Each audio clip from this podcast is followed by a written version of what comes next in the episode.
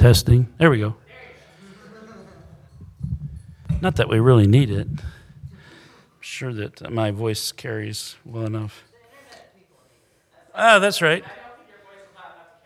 Okay. Very good. Very good. All right.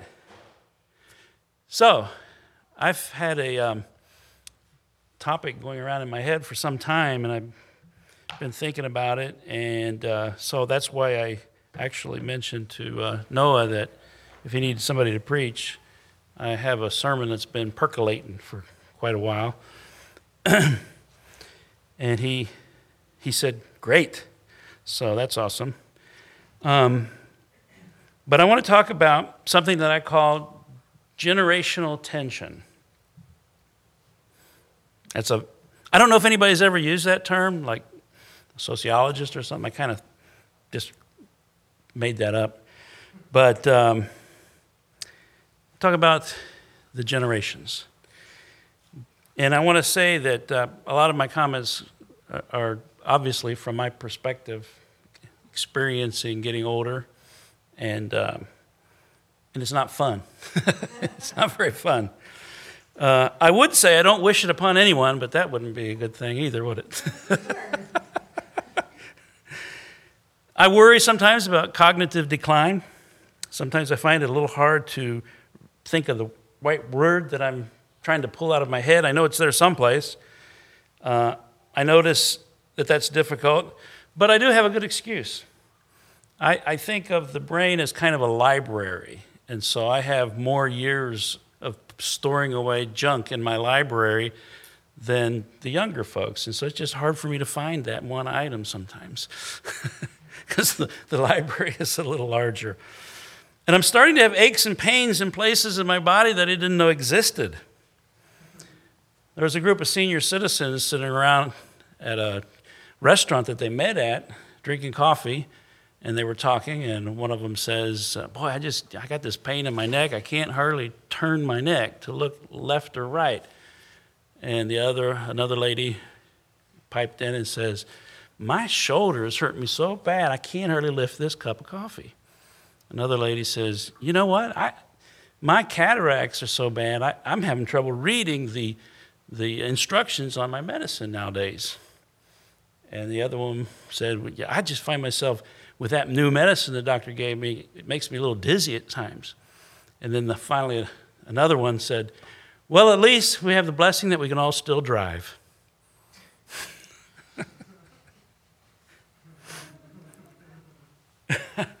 I was uh, talking to somebody one time in a, uh, in a senior citizens home, I guess that's what they call them nowadays. And um, he, he was like 90 years old. And, but he would tell jokes, old people jokes. And he told this story of um, a lady that took their 90 year old father to the doctor for his annual checkup. And uh, actually, probably more than annual nowadays. And uh, they get in there, and uh, the doctor takes him, him, him inside, and she stays out in the waiting room. And um, he's in there for a while. And then the doctor comes out, and she says, Well, how is he, doc? He says, Well, he's, he seems to be great. Uh, we checked him physically, there's no, no problems. No problems, no, ache, no nothing serious, you know, the typical aches and pains of age. he says, We checked him mentally, seemed very responsive, responded to all the questions, very alert. But he did say something kind of curious, he, she said. He, she, he, he said that, because uh, he asked him if he's going to the bathroom good, if that's no problem there. No problem there, Doc, he said. But he says, you know what? Sometimes I go to the bathroom and God turns on the light for me. And the doc, doctor said, that's kind of strange. I, I didn't know how to take that. And so the daughter, she's sitting there, and her husband's out in another room, and she hollers into him and says, the old man's been peeing in the refrigerator again.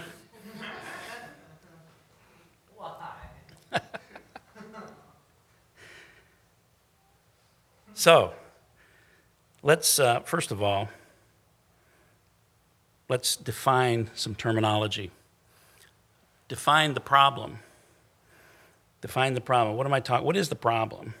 This is kind of the organization of my thoughts tonight. I want to define the problem. I want to ask, what does God's word say about it?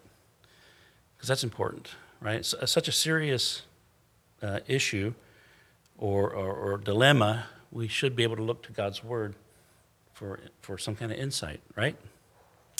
Right? Um, and then I want to offer some recommendations at the end based on the insight we get from God's Word. First of all, the problem. According to uh, one study that I found, they found that, and I don't know how much, how wide of a, of a, research they did, but they found that among the type of diversity tensions that you can experience in the workplace, the number one most strongly felt tension or, or, or dissonance that somebody might feel in the workplace is not what you typically would think. It's not ethnic, it's not race, it's not gender diversity it is, guess what? Age. Age.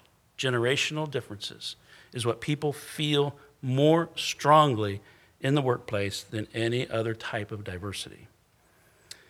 And so, what do I mean by generational tension and where does it come from? It has to do with culture, what anthropologists, the anthropological concept of culture, not culture in the sense of I'm more cultured than you, but at the, at the heart of the problem is the fact that age does not just describe how many years you've been on planet Earth, but it describes your culture. Each age, each generation develops its own culture. Uh, and so it's not, it's not really age as much as it is has to do with the period of time you were born in. And it's a question of culture. A set of beliefs, attitudes, and behaviors that characterize a group of people. That's the definition of culture. And there's a certain set of characteristics and beliefs and behavior and values that identify different age groups. So, generations create their own traditions, their own culture, including emotions, attitudes, preferences, dispositions. And this is at the heart of our shared, it comes from our shared experience that we have. And the problem comes in what anthropologists, cultural anthropologists call ethnocentrism. And that's not a, a sin. It's not something that, like, oh, that, he's an ethnocentrist, you know, it's a terrible thing. All people, all people do ethnocentrism simply because you cannot interpret something else except through your own framework. I mean, that's the only way you can. Until you get to know that other culture to such an extent that it partially becomes part of your framework. And then you can begin to understand it. But otherwise, if you're not doing that, if you're isolated, if you're segregated into your own cultural niche, and you never come out of that, you will never understand that other framework. You will always look at it through an ethnocentric perspective, through a cultural, your own cultural perspective. Generational culture comes about because of our shared historical events. You know, I know that in my time, the biggest event of, that, that, that affected, well, a couple of things, huge events. Three, I can think of three immediately. Vietnam War was huge. Vietnam War. Woodstock was a huge, the hippie movement was huge. And landing on the moon. I mean, that every one of my uh, friends in, in school that w- we all wanted to be astronauts. I mean, we were brainwashed to become astronauts. And so we develop these cultures, these individuals, this, this group culture based on shared events, traumatic experiences. Uh, a major shift in demographics can also be a part of it, and cycles of success and failure in different areas. Like the failure of the Vietnam War was huge factor in the way we perceive the world. Music and art obviously is a huge factor. And the people with whom we work with on a daily basis, that creates this culture. So all of this coalesces into forming a certain body of behavior and attitudes and values that we can call a culture. In 1970, Margaret Mead, in her book Culture and Commitment, coined the term culture gap. And that has now become part of the American language, of English language, culture gap. And that is the tension experienced when two generations come together and they feel that, that cultural difference. I call it generational dissonance. You know the term dissonance. You musical, you musicians, dissonance is when you get two sounds that just don't coalesce, and it's it's irritating. It's irritating. That's the feeling people get when they cross a cultural barrier. If you go into another country, for example, and they don't speak your language, they, they don't have the same, they do things that don't make sense to you, you feel this, this dissonance. And I think people feel that same dissonance, that same cultural dissonance when they cross generational lines. Every time we older folk look at you, younger folks, we're reminded of what we used to be. Every time you look at us, you look at, you're reminded of what you're going to become. It's not a very comfortable thing. we, we're reminded of what we lost. In all of these encounters, we are reminded that we all have an appointment with death. And we don't like, that's not a very comfortable thing. But the most important factor, I think, aside from this physical deterioration that comes with age, the most important factor is cultural between the generations. We simply don't understand one another. In 1965, the, the, the, band, I don't even know if you've heard of them, The Who. How many know who The Who is? Okay. they came out with a song. yeah. Some of the lyrics, here's the lyrics to one of their songs. It was called My Generation. People try to put us down just because we get around. They, things they do look awful cold. I hope I die before I get old. Why don't you all fade away and don't try to dig what we all say? I'm not trying to cause a sensation. I'm just talking about my generation. Remember that song, William?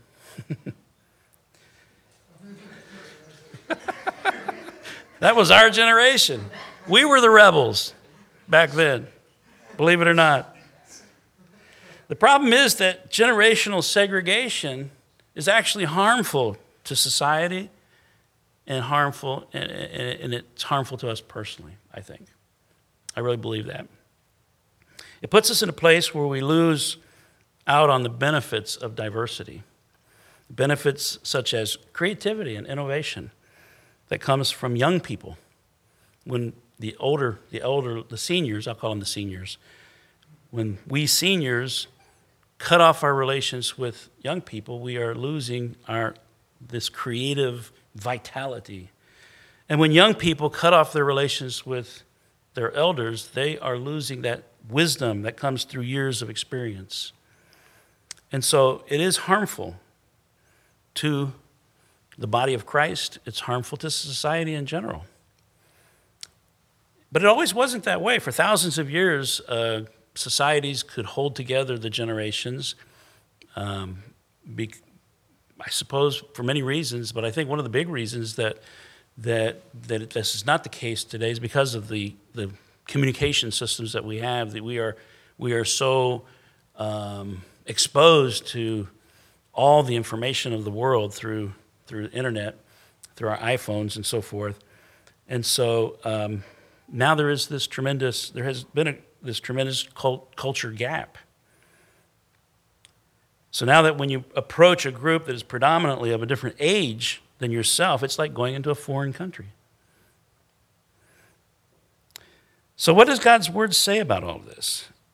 When I was thinking about this, I, I, there were several Bible passages. It's very dangerous to start with a theme and then go to the Bible and say, what does it say about it?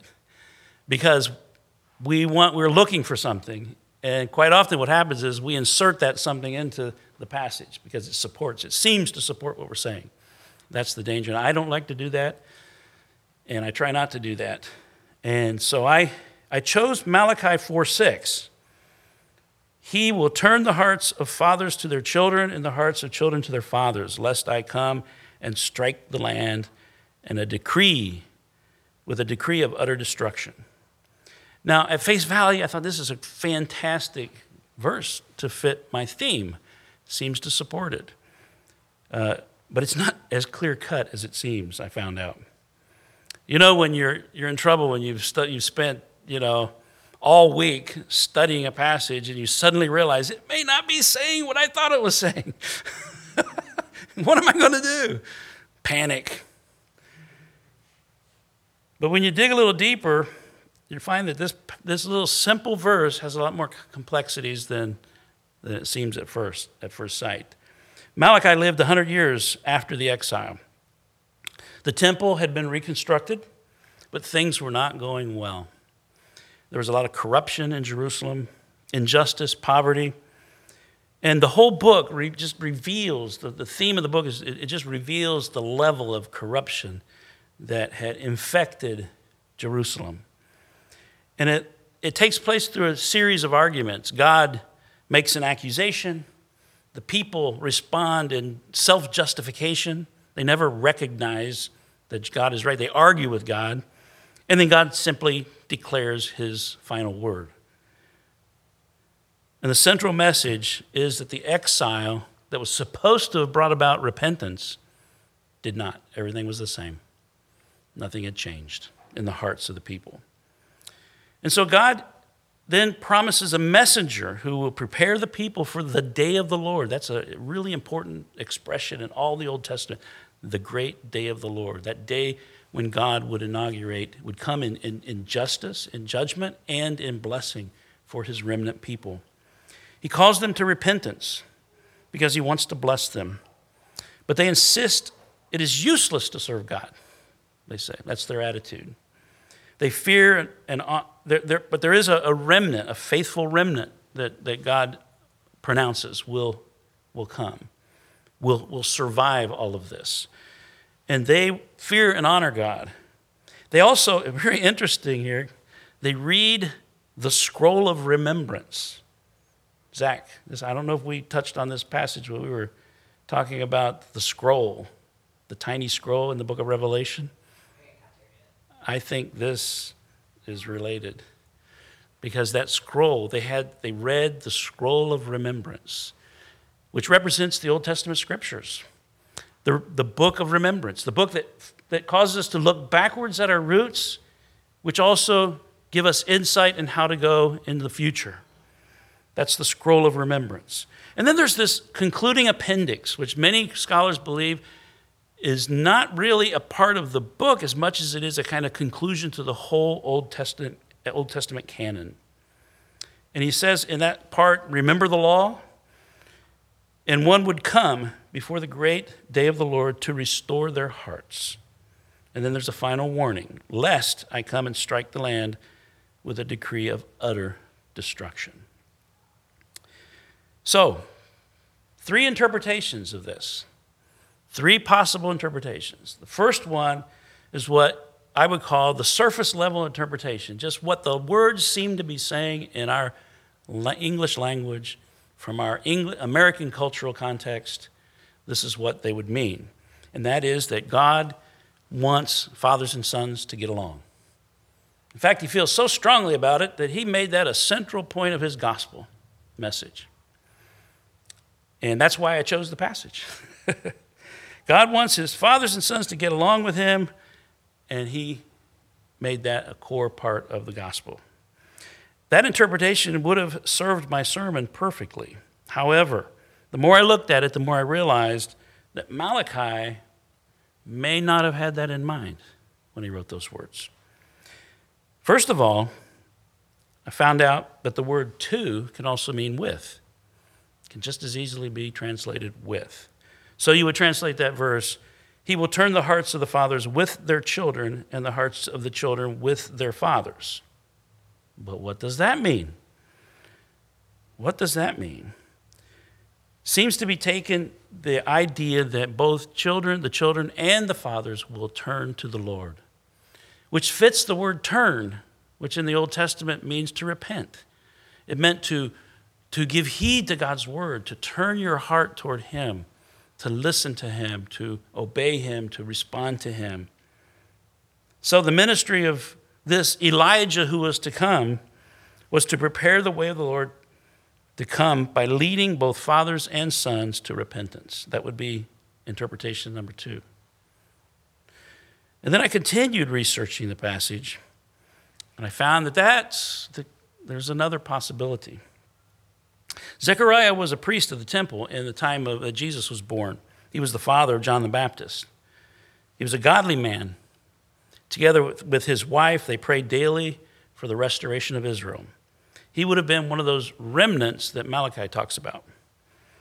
And the angel Gabriel, you know the story, uh, spoke to, uh, to uh, the priest, Zechariah, and, um, and told him that, that, that they would have a child, that this child would, would be the one who would, would prepare the way for the, the coming of the one who is on the day on the great day of the Lord. And um, you know, and, and, there's an interesting comical part of that where uh, Zech, the the Zechariah he he argues with the the angel. He says, "Well, how am I supposed to know that this is really going to happen?" And the angel says, "I'm Gabriel." you know, I'm an angel. and, and, and, so that's when the angel strikes him with, uh, makes it so he's deaf. He comes out of the temple, he can't talk. That'll teach you. I'm Gabriel, he says. But here's what in that prophecy he says, or that, that, that text. He says, He, that is John the Baptist, will turn many of the children of Israel to the Lord their God and he will go before him in the spirit and power of Elijah to turn the hearts of the fathers to the children and the disobedient to the wisdom of the just to make ready for the Lord a people prepared. So, in this place, he's clearly alluding to Malachi 4 6. However, he doesn't say John will turn the fathers to their children and their children to the fathers he says that he will turn the fathers to the children and the disobedient to the just. Now it's interesting, the just was often used to refer to the ancient fathers of Israel, the, the patriarchs. So it appears that Zechariah understands Malachi's use of children as referring to the Israelites and the fathers as referring to the patriarchs Abraham, Jacob, Joseph, etc. Notice how he changed turning the hearts of the children to the fathers to turning the disobedient to the just.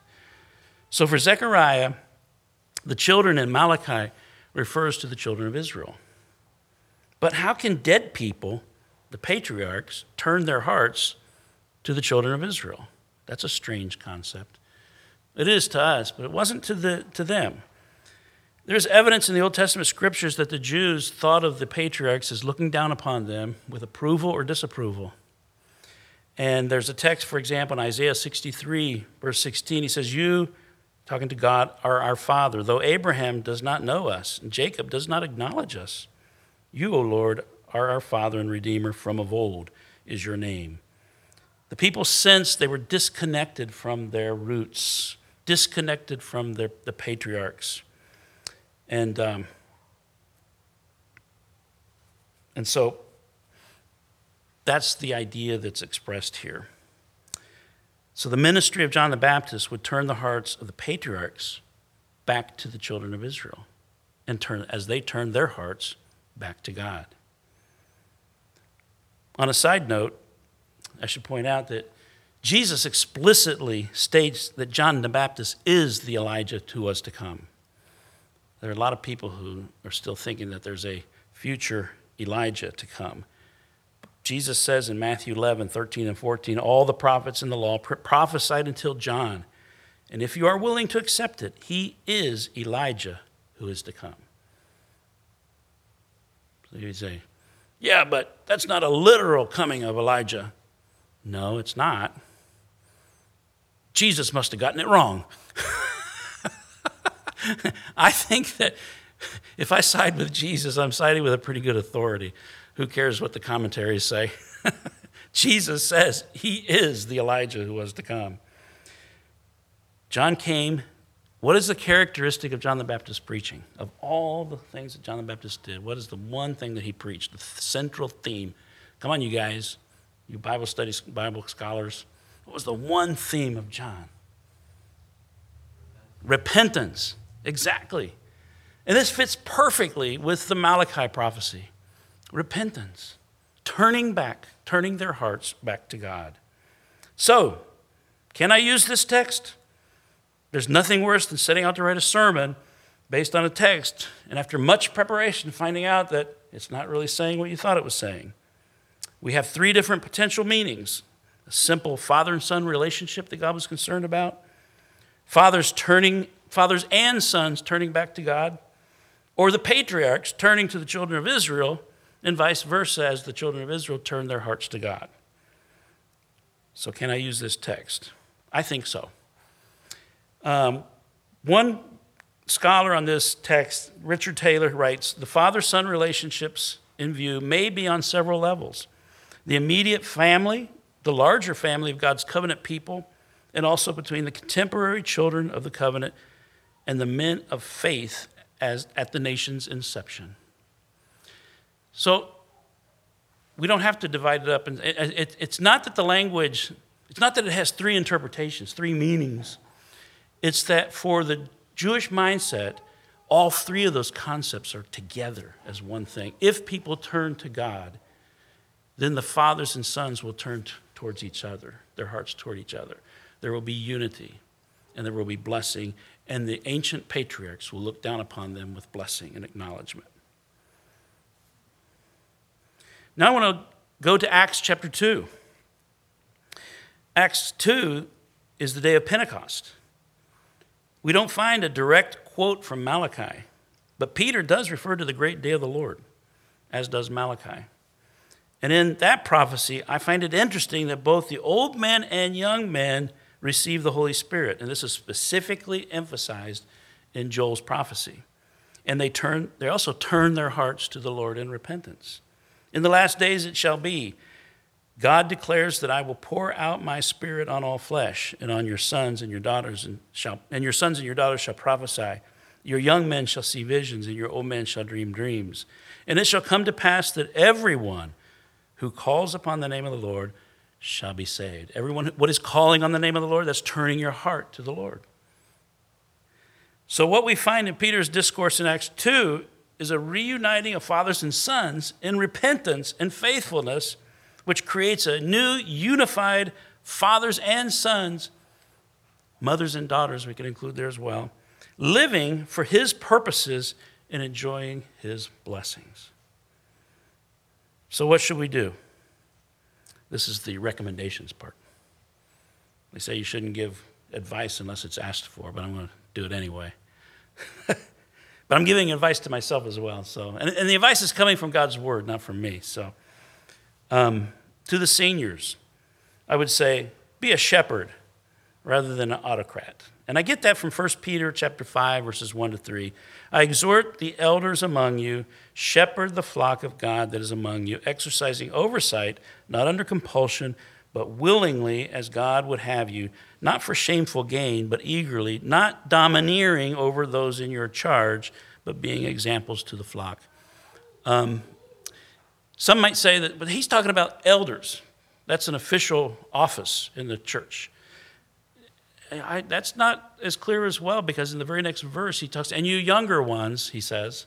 This is very interesting. So he's, he's, he's talking about the senior citizens of the church. Or you may be talking about both.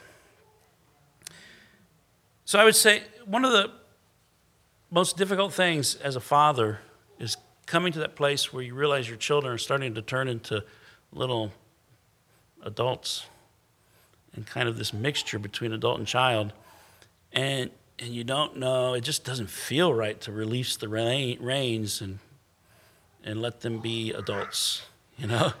It, it, that's a hard thing to do. And some fathers aren't as good about it as others.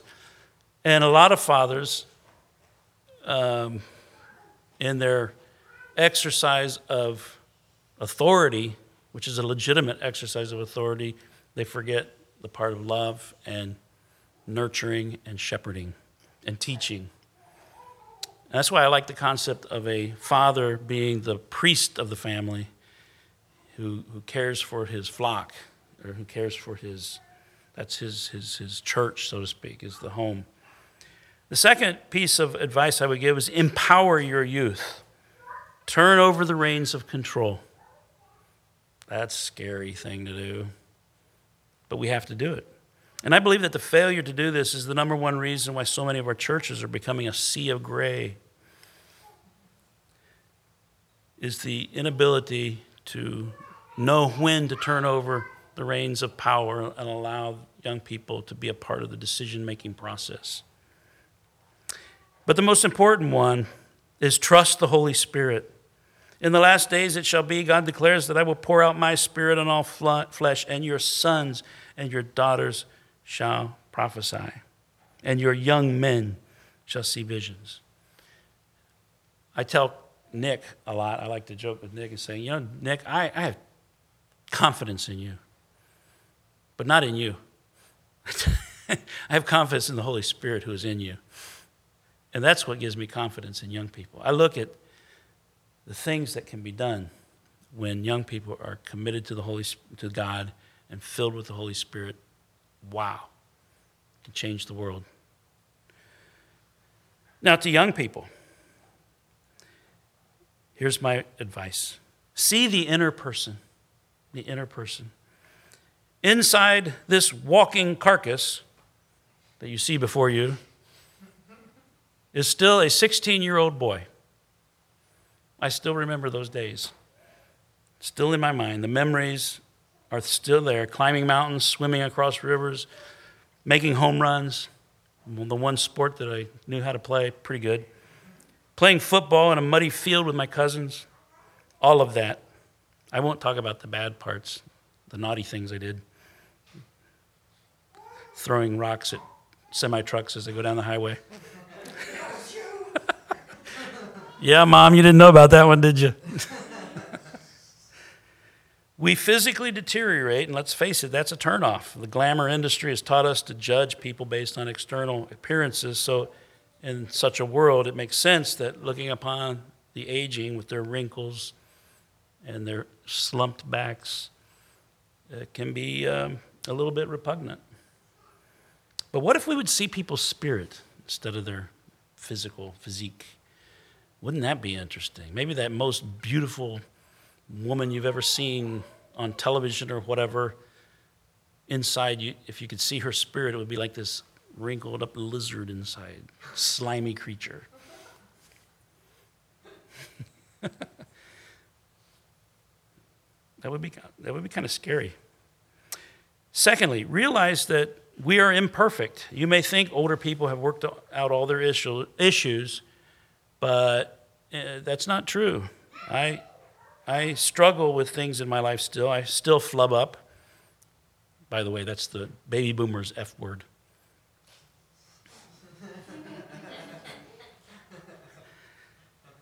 Suspend your judgment. Tr- try instead to understand rather than always evaluate. Take a descriptive posture rather than an evaluative posture. That's what you have to do as a missionary, you know. When you go into another culture, you, you suspend your judgment and you try to learn. The temptation is to just say, these people are nuts, you know, and just completely, you know, judge them. But if you're a missionary, and I know some missionaries that have done that, they actually, you know, they're, or, or maybe their spouse, they, they hide themselves away in their house and they're done with, with it and and um, you'll run into the missionaries who are really experiencing culture. Um, what is the word? culture gap. I want to say culture shock. Culture shock. When all they can do is complain about the culture, the local culture, the local people. You know, they're going through culture shock. But a good missionary learns to suspend that judgmental aspect of who we are and try to become a learner, try to learn to see things through their eyes. And then, fourthly, respect your elders. Now, it's not my fault that this one's in here. God put that in his in the word, so I have to say it. 1 Peter 5, 1 through 5 says, Likewise, you who are younger, be subject to your elders. Clothe yourselves, all of you, with humility toward one another. I think that includes the elders as well. For God opposes the proud, but gives grace to the humble. And to all of us, be missionaries. Whenever you are in a generationally diverse situation, act like a missionary. You are entering a foreign culture. Don't be like some missionaries who isolate themselves, who segregate themselves. What do missionaries do? They try to understand. And then, secondly, for all of us, turn your heart to the Lord. Only then will we be able to become, to overcome generational tensions and become the beautiful people of God that He has been working for for millenniums to create on earth. And I want to end with a uh, quoting a hymn, uh, an old hymn, not sure because it still uses the thees and thous, and I had to include them because it's part of the rhyme in the song. oh, for a humbler walk with God. Lord, bend this stubborn heart of mine. Subdue each rising rebel thought. and all my will conform to thine. Oh, for a holier walk with God, a heart from all pollution free. Expel, O Lord, each sinful love, and fill my soul with love for thee. Oh, for a dearer walk with God. Lord, turn my wandering heart to thee. Help me to live by faith in him who lived and died and rose for me. Lord, send the Spirit, thy Spirit from above, with light and love and power divine, and by his all constraining grace, make me, keep me ever thine.